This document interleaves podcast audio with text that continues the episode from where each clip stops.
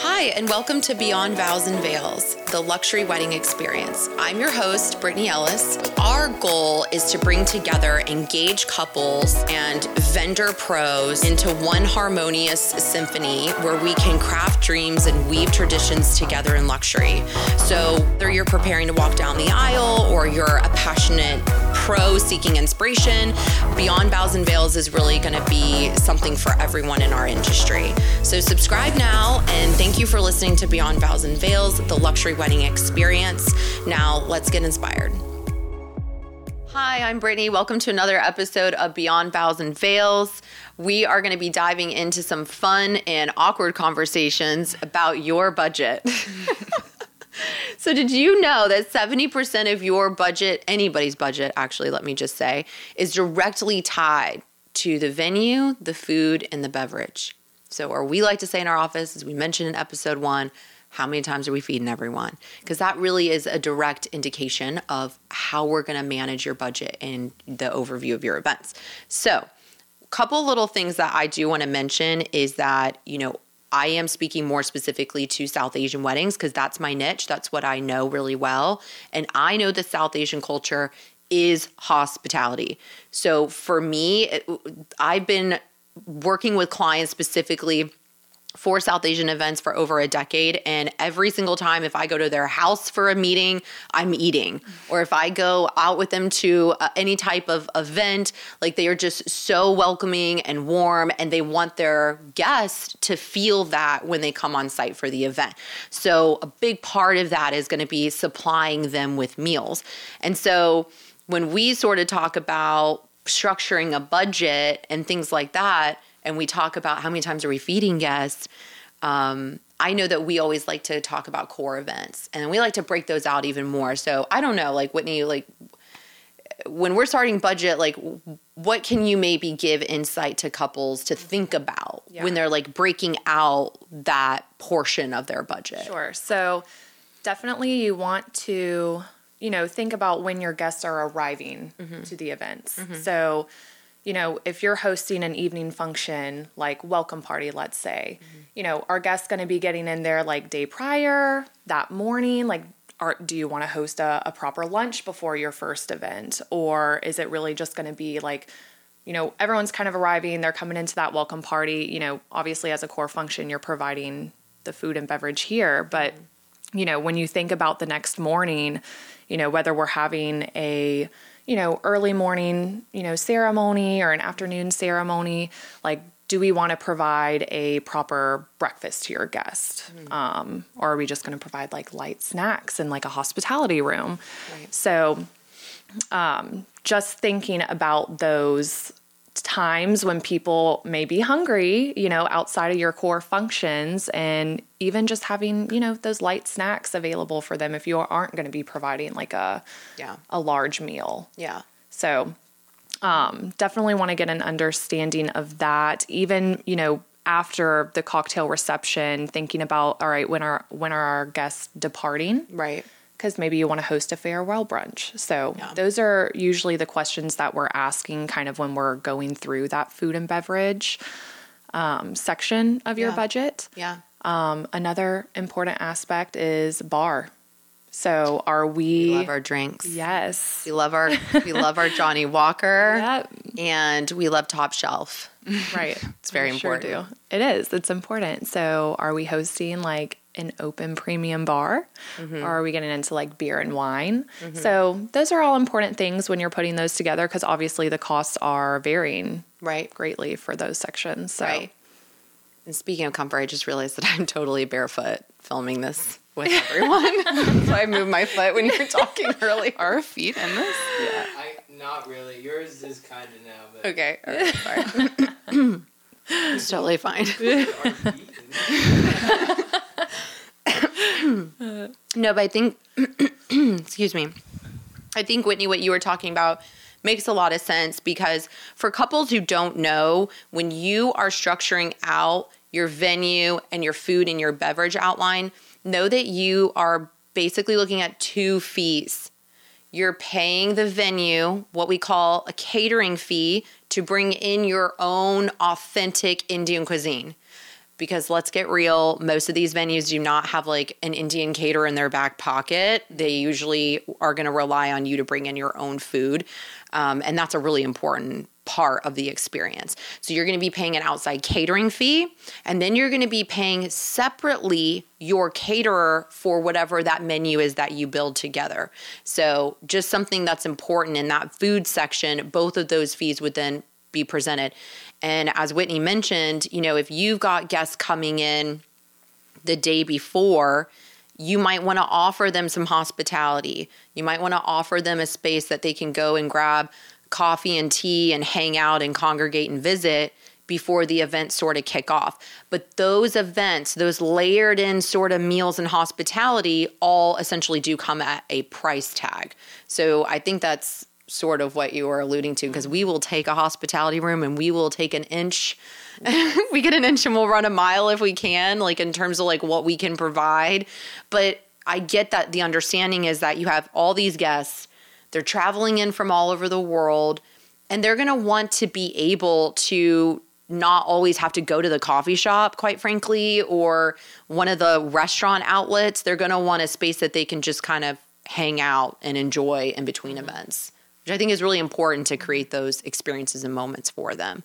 So, in terms of the outside catering, I think it's really also important to understand is your outside caterer going to cater everything or is it just select events? Because one thing you really should consider if you're hosting an event at a property that's got great menus and great in house catering is also partnering with them, right? Because we know most sangeet nights you're going to do probably like food stations anyway. And if you are inviting any, you know, I don't know, other types of guests, like Americans, they may not be able to handle the spice level of Indian cuisine. So sometimes we got to like play it down for them and get them like pizza rolls. or whatever, a Mexican station, something that they're going to enjoy, right? Because ultimately, again, back to that guest experience, you want to make sure everybody feels comfortable and they're in a space that they can just enjoy and be present with you during that experience. Um, and I guess really outside of that, once we stop talking about food and beverage, we then get into all of your vendors.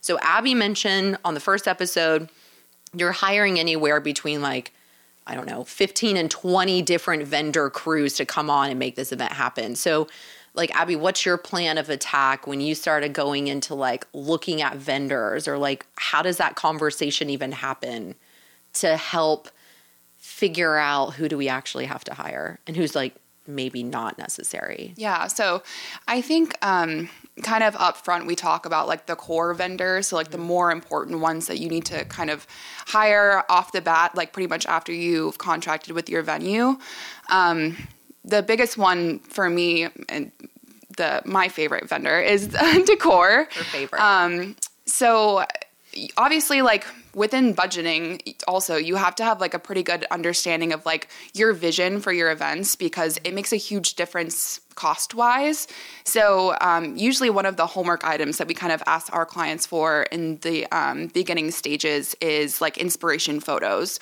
so that we have a really good understanding of what you're looking for and so that we can price it out properly for you so to have a better idea for your budget mm-hmm. um, i think other than that, um, obviously, like your photographer and videographer, you're probably going to want to hire pretty much right off the bat. Um, any vendor that books out pretty far in advance, um, you're going to want to like look, start looking into at least in that um, you know beginning stage. Mm-hmm. I think um, hair and makeup teams are one of the ones that we you know kind of looked into initially. Um, your DJ. Um, those are kind of more like the core ones, I think. And then we get into kind of those like secondary vendors also a little bit later, which are like your photo booths, your mehndi artist, mm-hmm. stuff that are like, you know, mm-hmm. they can be hired on a little bit later on. But mm-hmm. Yeah, and and keep in mind too that depending on where you're hosting this celebration is ultimately going to help you also determine like where's your hub. Mm-hmm. Meaning, I know here in the great state of Florida, specifically for South Asian vendors, Orlando is kind of the hub, right? Like Central Florida is the hub. So even if you're hosting an event in Miami and West Palm, a lot of times we're having to bring in professionals from another area. Not to say there's not vendors in that location, but it's important to also factor that in when you're looking at your vendors. Are we flying people in? Mm-hmm. Are they coming from different areas? Is that something we also need to be budgeting for? Because you are going to absolutely, doesn't matter where you host your event, you're probably going to end up having some vendor accommodations Right. that you have to pick up the bill for because ultimately, let's get real. I mean, it's almost like a mini marathon, right? Like it's it, the wedding day itself is usually like a 17 hour day. Mm-hmm. So having your vendors obviously close by is really important. Yeah. And sometimes like they're setting up overnight and things like that. So I think that's a really important part of it. Mm-hmm. You know? And then I think outside that, Whitney kind of touched about miscellaneous vendors. So, and miscellaneous expenses to think about, right? So, aside from just your like vendor team, all your food and beverage, I mean, Whitney, you touched base on power mm-hmm. last time. Like, maybe just kind of walk us through Yeah. that So journey. obviously, I mean, it's kind of like you're you walk into your home or like your room and it's like, all right, we've got power outlets here. This is what we're working with. It's like the same situation in an event space. So obviously in your ballroom, like we may have some outlets or like existing power, but there's only so much existing power in that space. So essentially, if we're exceeding the power that is available, you have to get into power drops. So, you know, DJ needs power. We talked about some entertainment aspects that would likely need power. Photo booth would even need power. So, at that point, if we don't have enough in the ballroom, we're having to drop power and you know where it's needed and it can it can be expensive so mm-hmm. talking about it up front and just having that understanding to where it's not going to be a surprise later on you want to put that in your budget mm-hmm. so you know you've got some costs dedicated to that if it if it is needed Right. And I always say if you're in the middle of your venue negotiations, whether it be solo or with a planner, you know, just understand that sometimes these expenses are like outside of what the venue offers. So there's third parties that are basically have a monopoly. Let's let's just, they have a monopoly mm-hmm. and they're able to they basically just charge you what they need to charge you, right? So I'm not saying it's astronomical fees, but we don't have the option of going with any other provider to drop us power outside of like whatever brand that they offer without that property.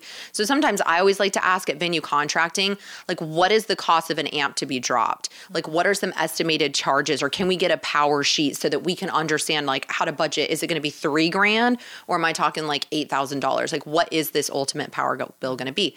And we bring that up because miscellaneous stuff comes up. And one thing I will say is our industry is we have so many talented people in our industry and there's so many like fun random things that we offer you in our industry that you can spend your money on like i don't know that like custom chai cart that you just like had to have in like the back of the ceremony space. Like there's always going to be like temptations for things for you to like upgrade and elevate your guest experience. So you want to also be budgeting in for those things too, because I think it's important that, and not to say you have to spend a ton of money to to uh, achieve branding your event, but you always want to make sure that your event feels really personalized to you. And that can come in a variety of different ways. But ultimately, we really want to make sure that your event feels unique. I know some of the things that we do in our office, like Abi, do you have like any insight on like how couples can, you know, after all the like to dos are checked off of the main budget, like what can couples be doing to make sure that their event at the end of the day feels like theirs? personalized. I think that um, the most cost effective way that we always recommend for our clients to kind of personalize and make it their own is like day of stationery. So, like any kind of signage or anything like any paper products that they can use at their events. Um, you know, welcome signs, their ceremony programs, um, anything that they can do to like just elevate it a little bit more. Um, I know a lot of our couples do um, monograms, so that's a super common theme that we see. They can do their monogram like on their dance floor and incorporate it on all of the the paper products as well. So I think that that's a very cost effective and easy way just to kind of make it your own. Yeah, absolutely. If you, you if you're not having stationery budgeted into your budget, I think it's really important because it's probably the most economical way that you can brand your event and elevate the experience. Mm-hmm. Because I know that when if I was a guest attending an occasion and I get the welcome bag delivered to my room and it has a very organized branded schedule of events like i'm that much more excited about what's to come. Yeah. and i know that if i attend like a sangeet function and you do have all these different like fun food stations being able to walk into a space and see physically like from where you're standing at the entry all the way over like oh i can read what that station is i know i want to visit that i mm-hmm. definitely want to go check that Right. out Not only is it like personalized, but it's also very functional. So like your guests Right, like yeah. want ease, you know, and they want to be able to just like figure things out super easily. And if they don't have that like signage, they they will remember it. yeah. Abi's definitely more the creative spirit in our office. Like i'm very like we whitney's my taskmaster. She's definitely like very spot on with timelines production schedules and i'm very much like that too. So i feel like having abi in our office is ma- amazing because Yes. it does help to layer in us logistically thinking about things but also making sure that it does feel like personalized and mm-hmm. Is different and creative and fun and you get you know excited that much more towards the mm-hmm. events Right. Um, so, recap in terms of the things that we discussed. Count your meals. The little ones even add up and they make a difference. It's very important that you think about those things. And then prioritizing your vendor hires, understanding what vendors you absolutely have to have and what vendors are maybe like a miscellaneous category depending on where you stand after those hires are completed if you want to actually like loop them in. And then i think the third thing is always to have a little bit of cushion for some like fun temptational things that are definitely going to come into your world no matter what. So outside of that um, thank you so much for tuning in with us again guys. We really appreciate it. Uh, we hope that this podcast is a, is a continued conversation and will support you in making some you know informed decisions with your planning